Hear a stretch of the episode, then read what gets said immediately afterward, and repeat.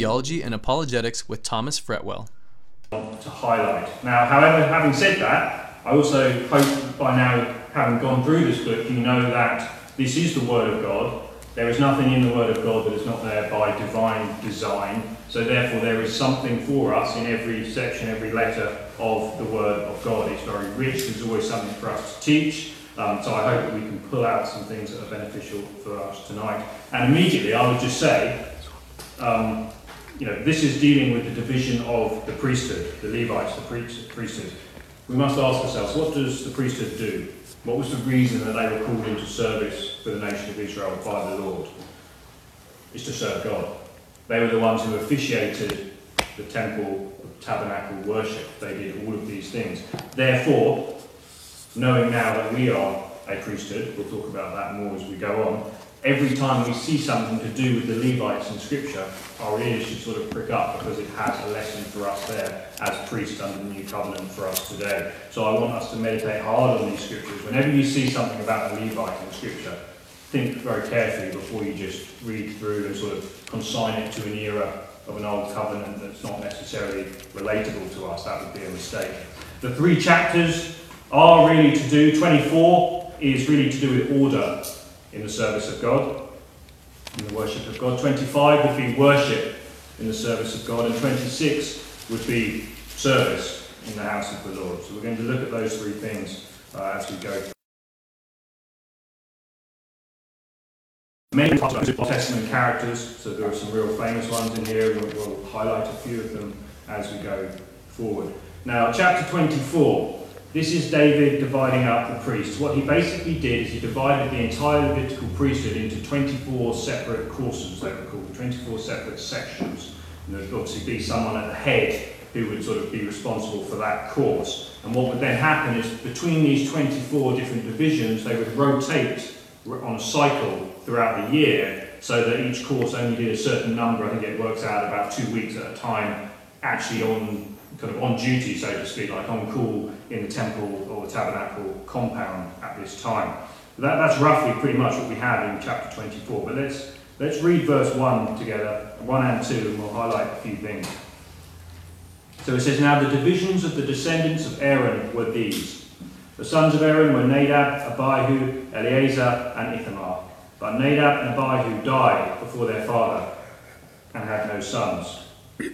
We get to see here what happened to the sons of Aaron, the great high priest that we read about throughout the Old Testament.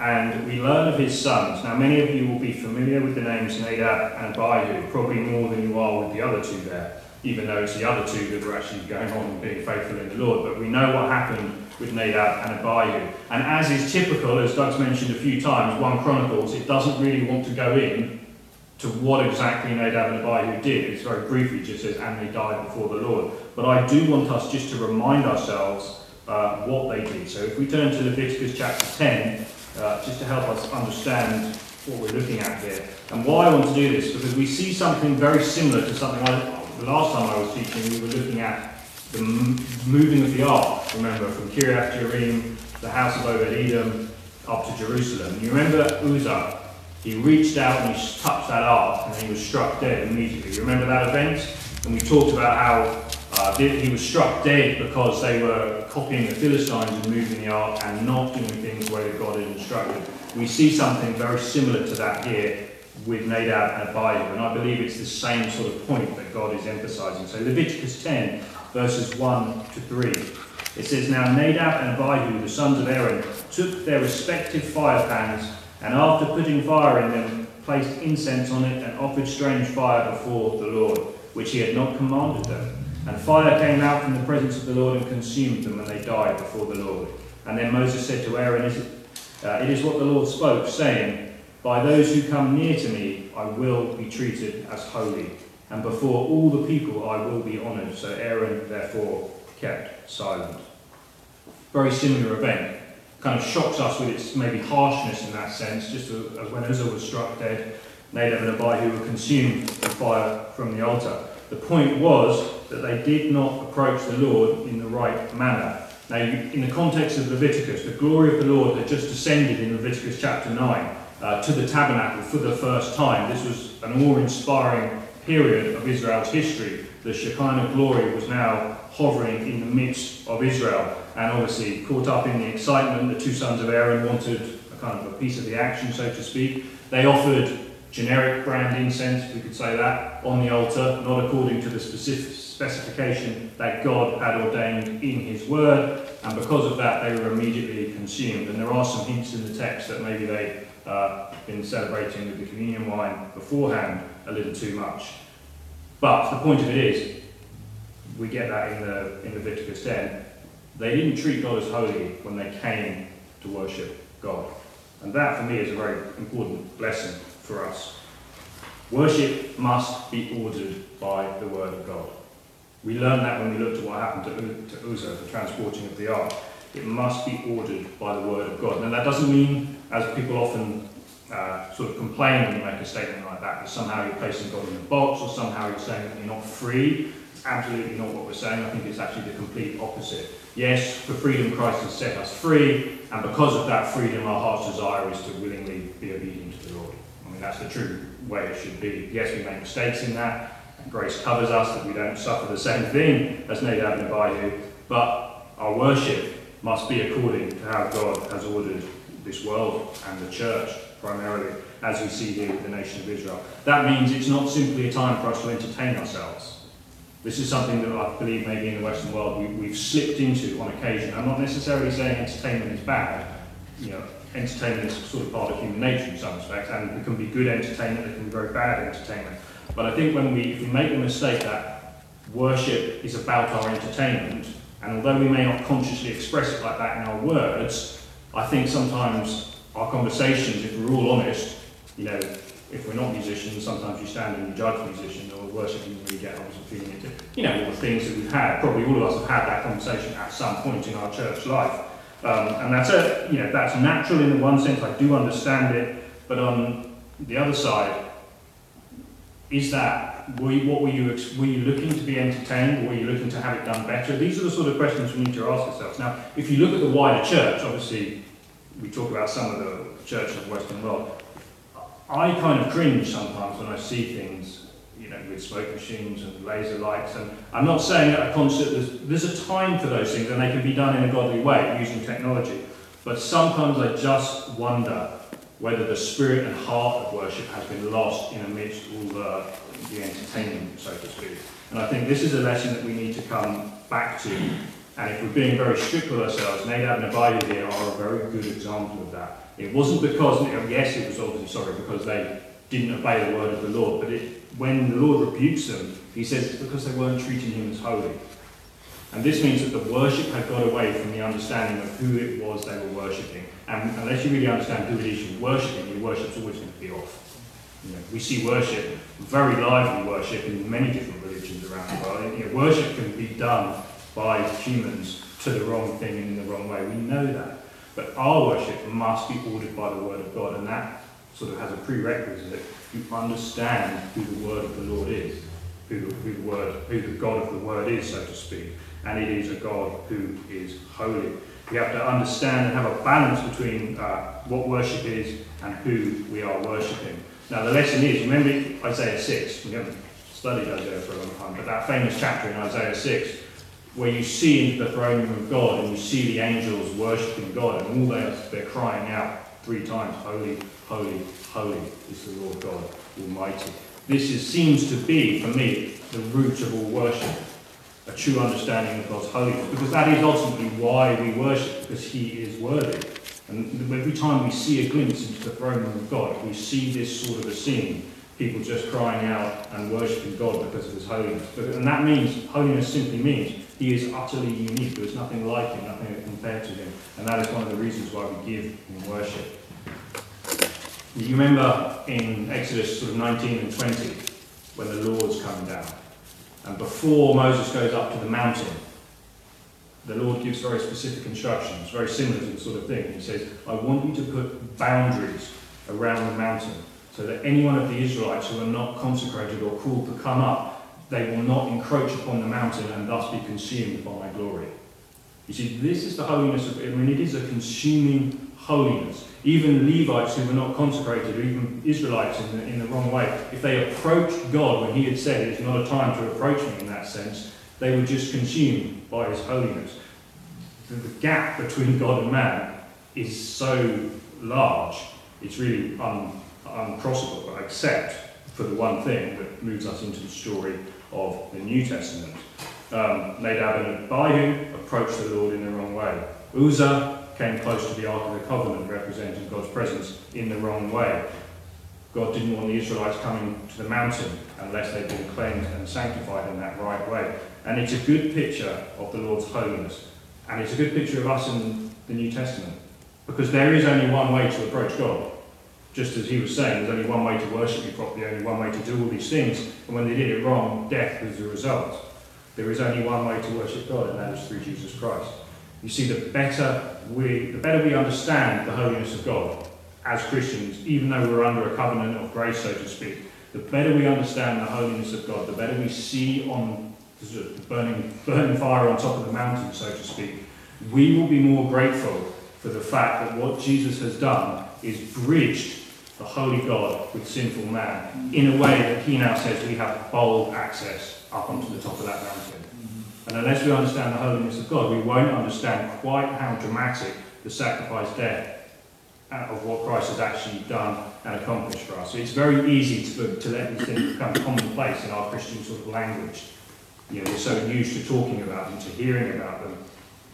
And I think personally, the antidote to that is to stare hard at the holiness of God and then marvel as you see the grace of God as revealed in Jesus Christ and He brings you together in the two.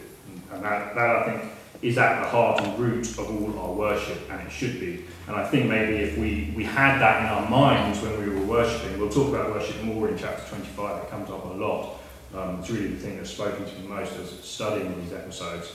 Um, but I just wanted to make that, highlight that as we move on. Now let's look, um, so verses 7 to 18 of chapter 24, they are, as you can sort of just have a quick look at them yourselves there, it basically goes through all the remaining sons of Aaron and his descendants through the other two sons, not Nadab and Abihu, the other two, and you'll see it goes through all, it gives you sort of 24 divisions there.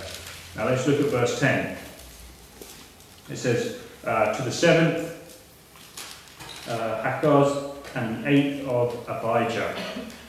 Now, I want to just highlight this. If you turn with me to Luke chapter 1, uh, you'll see why uh, this is important the course of Abijah. So Luke chapter 1, verses 5 to 9. Uh, you I will read it for you today. But it says, In the days of Herod, king of Judah, there was a priest named Zacharias. So this is obviously the father of, of John the Baptist. And it says he was of the division of Abijah. And he had a wife from the daughters of Aaron, and her name was Elizabeth. They were both righteous in the sight of God, walking blamelessly in all the commandments and requirements of the Lord. They had no child because Elizabeth was barren, and they were both advanced in years. And verse 8 says, Now it happened that while he was performing his priestly service before God in the appointed order of his division, according to the custom of the priestly office, he was chosen by lot to enter the temple of the Lord and burn incense. So what we're seeing here is that this man Zacharias, who is sort of the start of the, the New Testament gospel story with John the Baptist, and, and as we see here, the background to it seems to be these divisions that David set up, the course of Abijah. They were still operating like that all this time later into New Testament times. So that, that is how the temple was run at this time, the 24 courses, although the number 24 apparently throughout various reasons in history kind of went up and down. People died out and killed sort of through the history of Israel. But generally, they were still operating, and we see here Zacharias was from the division of Abijah there. Now, before we move on, let me just sort of make a small digression, but it's kind of related. I want to look at the number 24. 24 and priesthood. You see, anyone who has studied, say, the book of Revelation, or you've studied biblical eschatology, that is, study of the end times, you will come across these group of people in Revelation chapter 4 and 5 called the 24 elders. Let's, uh, let's actually read that text in Revelation chapter 4. There is lots of speculation about who they are, what they represent. Many have argued that they are the redeemed church in heaven, Some people have argued that they are a special group of angels. Some people, the 12 apostles and the 12 tribes of Israel put together. Um, the group of people that argue for them being a redeemed church in heaven uh, would then argue basically that the chronology of Revelation would use that as an argument for a pre tribulation rapture. Because if you're familiar with the structure of Revelation, you have the things that, that are Revelation 2 and 3, the churches basically, and then you have the things that happen in the book after that, which most people assume is referring to the end times prophecy. But right in between those two events, you have this little interlude Revelation 4 and 5, which gives us a glimpse into the throne room of God. Now, I'm not necessarily making that argument today, although I do think it's a strong argument. I want to more look at, at their identification rather than what that necessarily means in, in an eschatological sense. So let's read Revelation 4, uh, verses 1 to 4. And it says, After these things I looked, and behold, a door standing open in heaven. And the first voice which I had heard, like the sound of a trumpet speaking with me, said, Come up here, and I will show you what must take place after these things. And immediately I was in the Spirit, and behold, a throne was standing in heaven, and one sitting on the throne. And he who was sitting was like a jasper stone and a sardius in appearance. And there was a rainbow around the throne like an emerald in appearance, and around the throne were twenty four thrones. And upon the thrones I saw twenty four elders, clothed in white garments and golden crowns on their heads. Now, most people obviously do make the connection here that when you have a group who are represented by 24, it's kind of hinting back to what we've just read right back in Chronicles there of what David did with the priesthood. The entire priesthood was represented by 24 heads, and they were the ones spoken of as being the head, the head of the priesthood. The 24 contained the whole. Now, when we're reading about it in David's day, this was a priesthood associated with the Mosaic covenant and the Mosaic law. And one thing that was very uh, precise about that was that the royal line was not part of the priestly line. So kings and priests were separate. That's why you remember all those episodes when the king overstepped his boundaries and tried to do something that a priest was doing. He, he got in trouble for that. So the kings were separate. However, you know, that, that ended with the death of Christ. You know, the law was until Christ in that sense. And after that, a new covenant was instituted. Remember, Christ said, with my blood, I, you know, blood of the covenant." He started the new covenant. And what does it tell us in Hebrews? What happens when there's a change of priesthood or a change of law?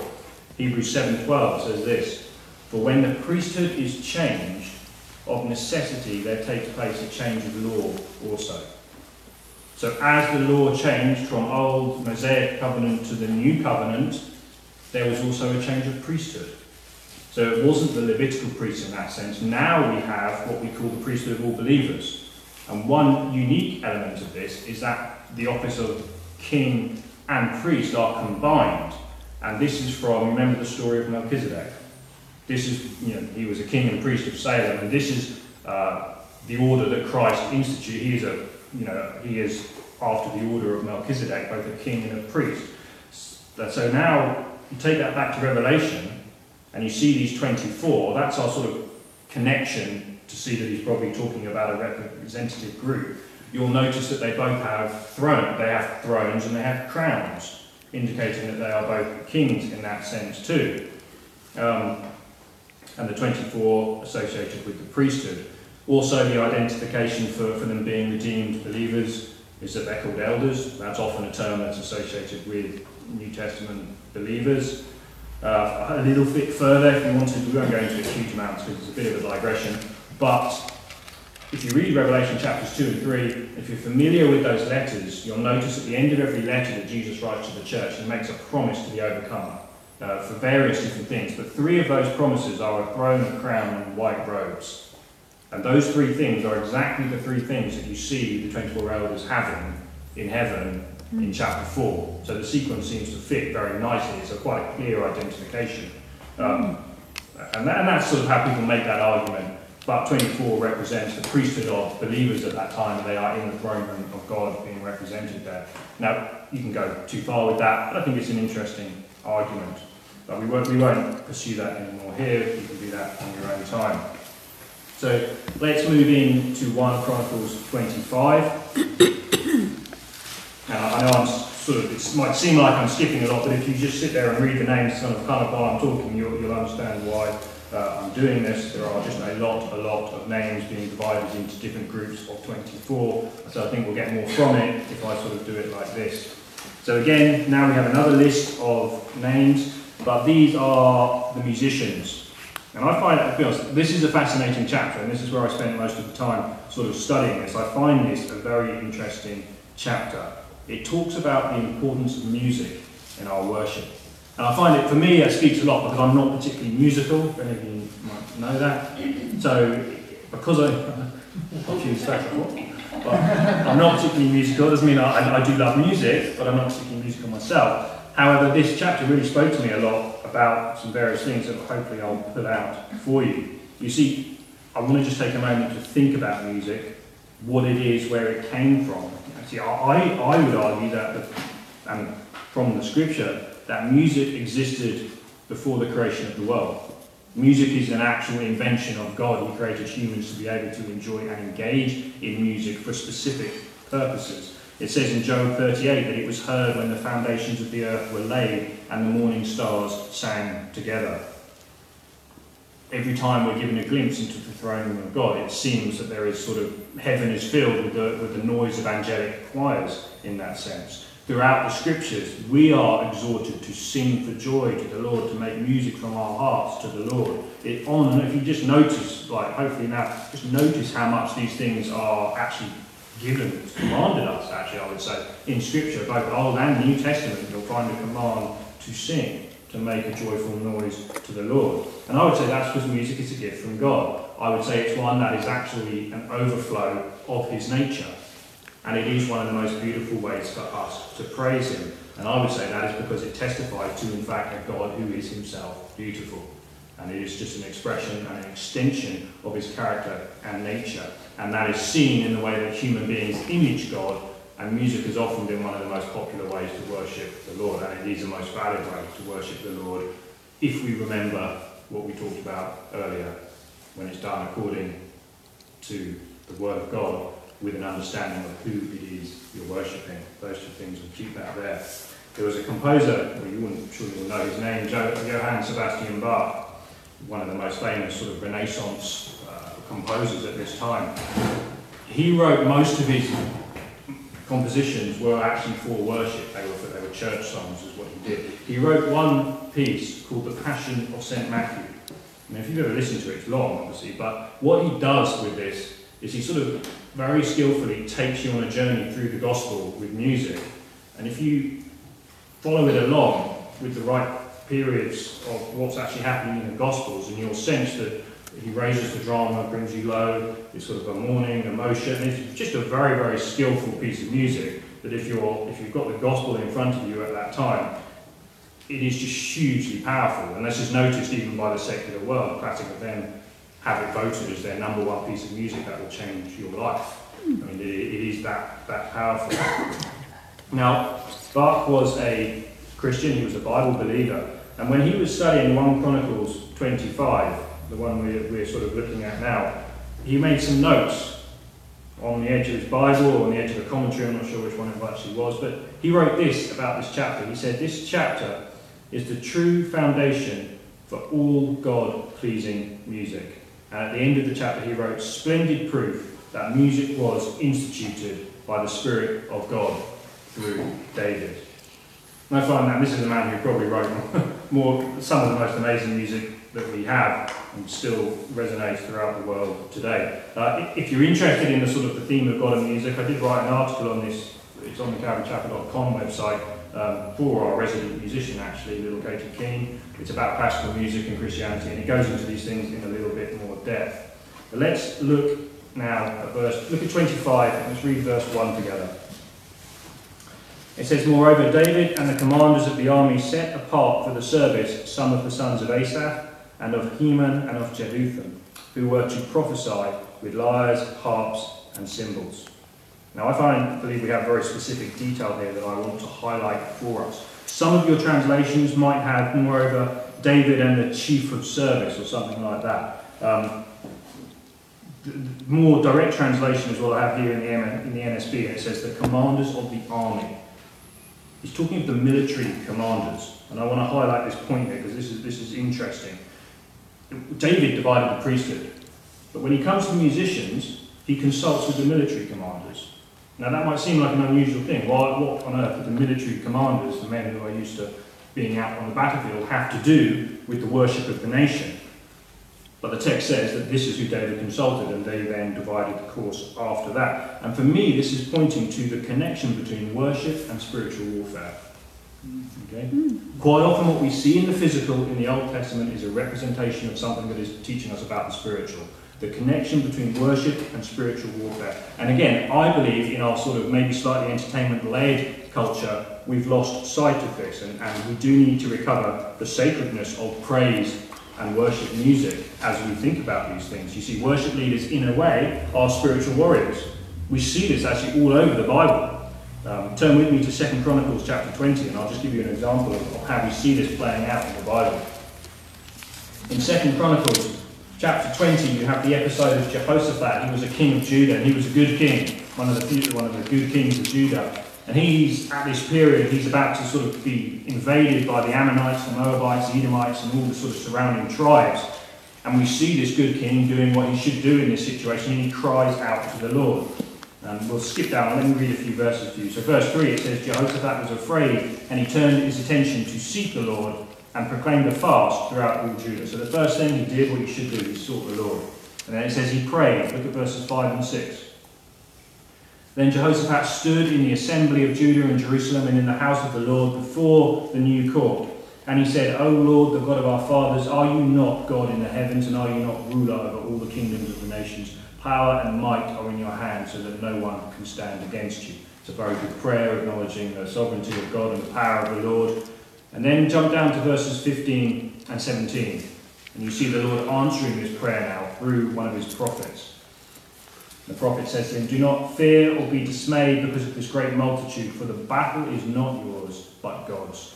Station yourselves, stand and see the salvation of the Lord on your behalf. O Judah and Jerusalem, do not fear or be dismayed. Tomorrow go out to face them, for the Lord is with you. You get that famous stand and see the salvation of God, famous phrase there. And look at verse 18, look what happened. It says, Jehoshaphat bowed his head with his face to the ground, and all Judah and all the inhabitants of Jerusalem fell down before the Lord, worshipping the Lord. Kind of a, imagine the scene in your head now. The prophet has come to the king, the king has heard what the prophet, the Lord, has said, and he's fallen down, leading his nation in worship to the Lord at that time. And then uh, 19, something unexpected happens. Then the Levites, from the sons of the Kohathites and the sons of the Korahites, stood up to praise the Lord of God of Israel with a very loud voice. As the king and the nation are on their knees face first to the Lord, these group of Levites stand up and they start praising the Lord with a very loud voice. And then look at verses 21 and 22. It says, And the next morning he consulted with the people. He appointed those who sang to the Lord and those who praised him in holy attire as they went out before the army and said, Give thanks to the Lord for his loving kindness is everlasting. When they began singing and praising, the Lord set ambushes against the sons of Ammon, Moab, and Mount Seir, who had come against Judah, so they were routed. So the king was obviously impressed with this group of people that stood up, and the next day, when it was time for the battle, he said, I want you lot who, pray, who stood up and praised the Lord, I want you to do that, and I want you to go out and do that ahead of the army. Now that's a powerful image, if you could imagine that, because most of these surrounding nations would have been used to meeting armies on the battlefield. They would not have been used to meeting choirs on the battlefield. This is something very, very powerful here. But notice what it says. They went out before the army, and it says, when they began singing and praising. It wasn't until they began singing and praising, it was then that the Lord routed the armies of the people who come against them. And for me, that is a very good picture of sort of how spiritual warfare works in that sense. We know often, you know, this whole thing that we see with Jehoshaphat. He was in trouble. He first sought the Lord. He sought the Lord in prayer. He was humble and listened to the Lord when the Lord answered his prayer. He then worshipped the Lord in adoration. And then he acted on what the Lord had said, finally. And he sent out these singers and he had the victory at this time. The ancient enemies of Israel are often sort of like a picture of our flesh in the Old Testament. We see that they're the enemies of the spiritual life in that sense. And I think this is just a very simple lesson that we can have in our own life. How do we overcome things? I think sometimes we can maybe overcomplicate things. have we actually tried just simple praise in our own private devotional lives? That, I believe, can be very, very powerful. You remember Acts 16, Paul, Silas, they've been beaten and imprisoned in, uh, in Philippi, and they were in the jail. And it says around midnight they were singing hymns and praising God. Okay, and then after they'd sung hymns and praised God, that's when the earthquake happened and they were released. Again, you see the, the thing that seems to set things off here is the singing and praising of God. Uh, the missionary Mary Slessor, if you know her, she worked missionary in China. She used to say, she said this, a famous quote of hers, she said, I sing the doxology and I dismiss the devil. She's kind of saying the same point that, I'm saying here. Amy Carmichael, another famous missionary, she said, I believe truly that Satan cannot endure it and so slips out of the room more or less when there is a true song. It's a very, like, this is a powerful thing. I, I do believe that maybe we've lost sight of this, particularly in the sense, you know, we have worship at our fingertips on Spotify, you can just steal people's playlists, you can do anything you want. There's nothing wrong with that, that's great. But I think sometimes we just need to stop a little bit like the Lord said, you know, be still and see my salvation, and understand that this is not just a song of music, you are engaging in a form of spiritual warfare. Uh, we don't think in those terms maybe so much in our part of the world just because of our, you know, we're able pretty much to get through our day sometimes without even thinking of those things at all, if we're honest with ourselves. But that doesn't change the fact that spiritual warfare is a very real part of the Christian life. And I believe that this is something that plays into that. Uh, there's, a, there's a guy, an old preacher called William Law, he wrote one of these you know, spiritual classics. It's called a, a, Serious Call to a Devout and Holy Life. There's a whole chapter on music. Let me read to you just a little part of it. It's beautifully put. He says, just as singing is a natural effect of joy in the heart, so it is also a natural power of rendering the heart joyful. There is nothing that so clears away for your prayers, nothing that so disperses dullness of heart, nothing that so purifies the soul from poor and little passions, nothing that so opens heaven or carries your heart so near it as these songs of praise. They create a sense and delight in God. They awaken holy desires. They teach you how to ask and they prevail with God to give. They kindle a holy flame. They turn your heart into an altar, your prayers into incense, and carry them as a sweet smelling Saviour to the throne of grace. And as I was studying this and reading these sorts of things and these quotes, I thought to myself, I am missing something here in my devotion and spiritual life. And I've always put that down to the fact, oh, I'm not musical, and I've just written that area off. And this has really sort of uh, convicted me about that. It's no wonder that Satan hates praise and worship. And when I think of this, you know, if you think of what you know, Slessor said, you know, the devil flees when, when there's true worship of God happening. Every Sunday around the world, when there are millions of people praising the Lord. You know, the devil must hate that day, which is why he does everything he can to stop people coming to church in that sense. But this is, this is spiritual warfare. I was chatting with Jake the other night, we were sort of just having bedtime conversations, and I was explaining to him the spiritual life, and we were talking about things that we could pray for. And I, I asked him, you know, what area would you like uh, to pray for in your life? And he said, I want, I want to get better at worship. Now, that was, you know, it's kind of out of the mouth of babes, you know, when you see these sort of honest admonitions. But it was very challenging and convicting to me at that point because I immediately had to sort of have something to say to try and explain worship to him. But then I also had the realization that in order to pass on a worshipping life to a nine-year-old, you know, who, you know, they're like sponges, and but they do see what they learn in that sense. I need to have that worshipping life myself. And I was specifically talking, I think he said that because we've been having conversations asking him, do you want to go into the kids' worship or do you want to stay with the adults? You were kind of at the age where you could appreciate both. And we've been having that honest conversation with him. So it was sort of focused around engaging in musical worship at that time. But it, it kind of made me think, you know, we can only pass on what we have.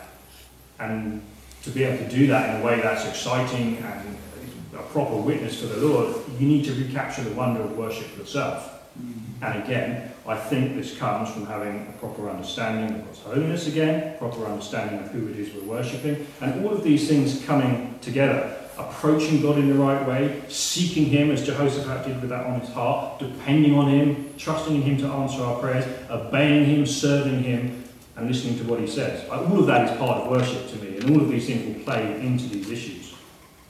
Now, if you notice it, uh, what it says in this verse, 25 verse 1, the slightly unusual part of it is, is that it says they prophesied with lyres, harps, and cymbals. Again, we don't often think like that, do we? They prophesy with music. Part of the confusion, I believe, is about what prophecy is. Okay, we, I think we do have we do have some twisted ideas about this in the Western Church. Um, often we're so singularly focused on prophecy as being a foretelling of the future that we don't really allow for anything else.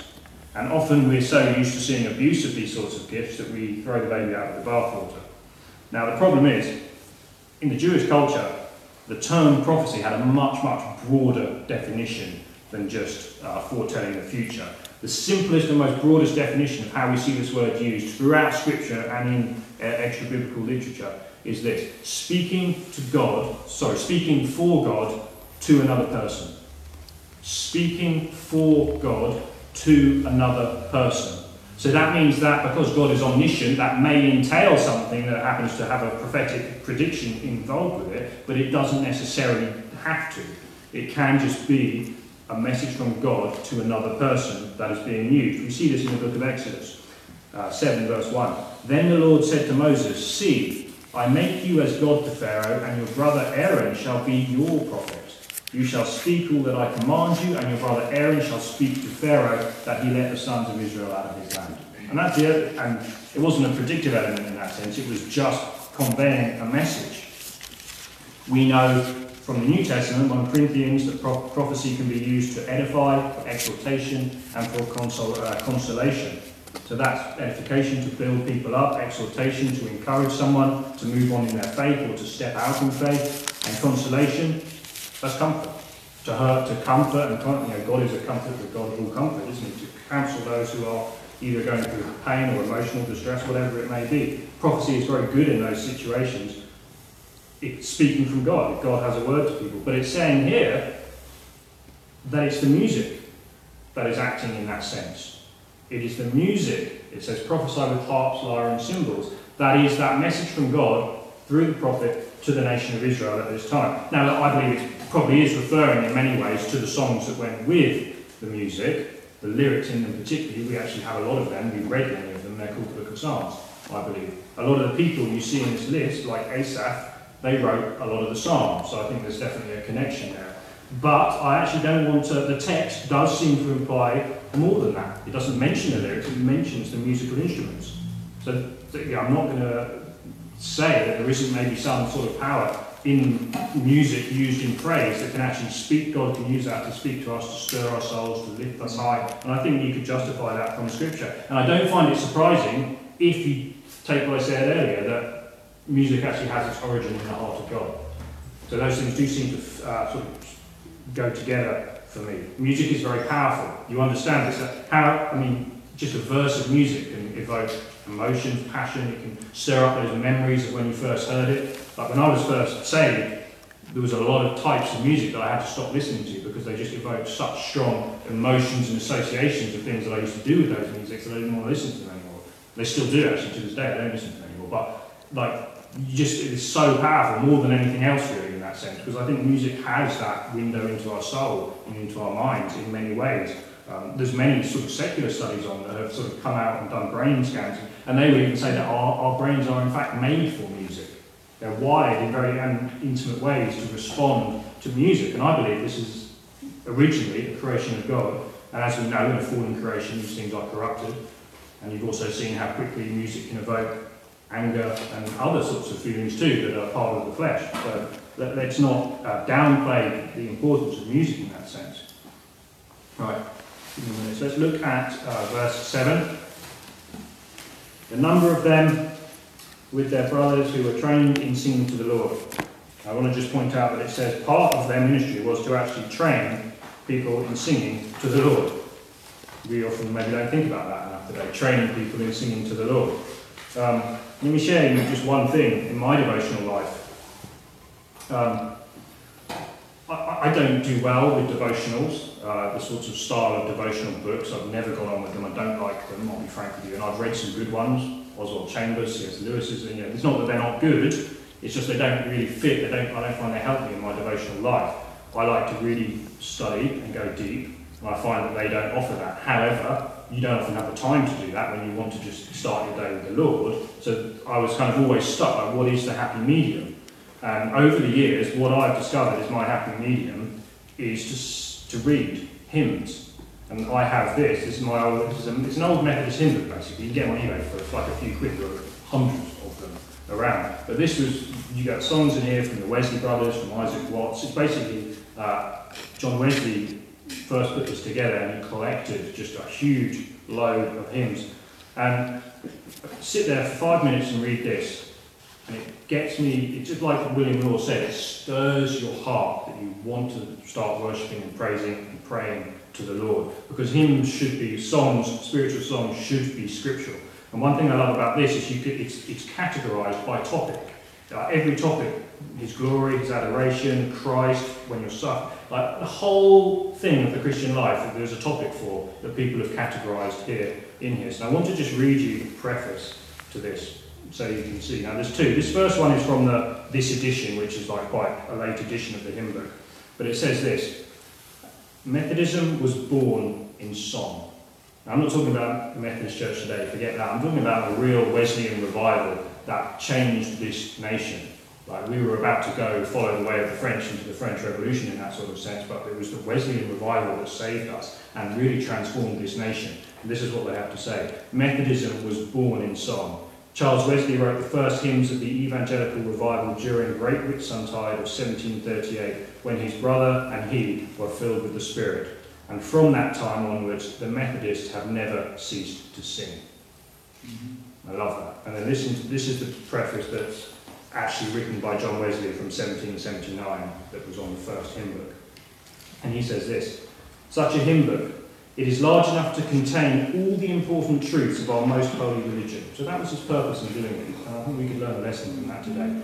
It was made to contain all the important truths of the Christian religion, whether speculative or practical, yea, to illustrate them all and to prove them both by scripture and reason and this is done in a regular order. The hymns are not carelessly jumbled together, they are carefully arranged under proper heads according to the experience of real Christians, so that this book is in effect a little body of experimental and practical divinity. That is what we should be expecting, I believe, from our hymns. This book is a little body of experimental and practical divinity. That means it's a theology book covering the whole of your Christian experience, and there's a song written about it for everything. And they are wonderful, and it's, it's a powerful way to do that. And I think songs, you know, not that I'm against modern worship, I love much of the modern worship movement, but I have to admit, the more I, the more I dwell and read these things, I, I notice the spiritual power of these over some of the modern ones. That's just, mm. just the truth of the matter. Right, let's quickly just, just wrap up 1 Chronicles 26. Look at verse 1. For the divisions of the gatekeepers, there were of the Korahites, Meshelemiah, the son of Korah, and the sons of, Ahab, uh, of Asaph. Now, I remember I mentioned to you these Korahites, these were the ones who rebelled, don't mention them on Sunday actually too, they rebelled against Moses and most of them were swallowed up in the earth. The others ended up becoming the gatekeepers. So what we see here is David dividing the gatekeepers. And very briefly, if you look at verse 4 uh, and down to verse 8, you'll notice that it talks about Obed Edom and all the sons that he had. And it says that their, their sons and relatives were able men with strength for service, 62 from Obed Edom. If you remember, he was the man who took care of the ark. You remember the ark was being moved, as we studied last time, and it ended up in the house of Obed Edom, where it stayed and it blessed him. And here is the blessing. The blessing actually came in the, in the way of 62 God honouring descendants who would serve the Lord. What a wonderful legacy that has. Uh, just as a side note, I'm actually I'm in a conference in Jerusalem in a few in a month or so, and the key speaker is the archaeologist who excavated Kiriath Jearim, where the ark was kept, and he's giving a talk on the journey of the ark up to Jerusalem. I'm not that excited about it. Verse 12. To the divisions of the gatekeepers, the chief men were given duties like their relatives in the house of the Lord. Now, the gatekeepers, these, if you actually read in the, in the, in the law, in the Torah, these are very practical things. Picking up the poles, wrapping everything up, transporting it. This is very practical, probably quite hard work. Maybe not very glamorous. And there's probably much more of it to do than there was actually for the priest who was lighting the incense and doing all that sort of stuff. Um, but I want to just point out in verse 12, the text says that it was ministering in the house of the Lord. It puts it on the same level as everything else that those priests had to do, ministering in the house of the Lord. And relate this to what we do. Think of everything that goes into a Sunday morning service, every single practical duty that goes in. you know, it starts way earlier than when everyone arrives and it finishes way earlier than when everyone leaves. There are people doing things all the time. This is practical service.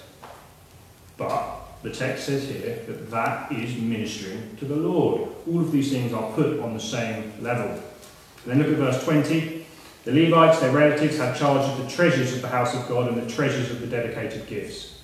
And then verse uh, 21, this uh, and his relatives had charge of the treasures of the dedicated gifts which King David and the heads of the father's households, the common, and on and on it goes. They dedicated part of the spoil won in battles to repair the house of the Lord. And quite simply, these are the treasurers. It's basically what they, they are. Yes, even back then, treasurers were a vital part of running the temple compound and the tabernacle compound. It was a necessary part. Someone had to be in charge of receiving the offerings, dealing with the offerings, uh, and all these sorts of things. And this makes me think of uh, Tom when he was speaking up there on Sunday morning. We have so and so much for this, so this is put aside for repairs. What it says in verse 26 they dedicated part of it, won in battles, to repair the house of the Lord. Okay, this again is another example of this is considered by this text in verse 12 as ministry in the house of the Lord.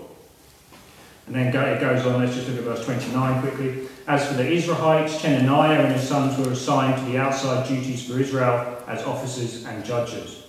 And this is interesting again. There were a group of people who were assigned to work that would happen outside of Israel as officers and judges. So these are people who are in charge of the political and business interests of the nation and their interaction with the larger world. And this is very important for us because we are called to go and interact with the larger world, aren't we? Um, that is part of our mission as a church, but yet they were still doing it. And what I want to point out is this man, Chenaniah. He was in charge of all this. So he was a government official that had a lot of clout, basically, dealing with the nation of Israel's interests over the broader world. But we learn he was also a deeply devoted man of God. 1 Chronicles 15 and 1 Chronicles 15, 27 and 22, they say that he was a man skilled in song. Again, that issue of song coming up, he was one of the worshippers. He was also someone who actually helped to transport the ark. He was a bearer of the ark. So he knew how to handle holy things and he was involved in worship. Yet, he didn't really do this necessarily within the temple compound his primary ministry was dealing with the wider world and nations and other peoples outside of Israel.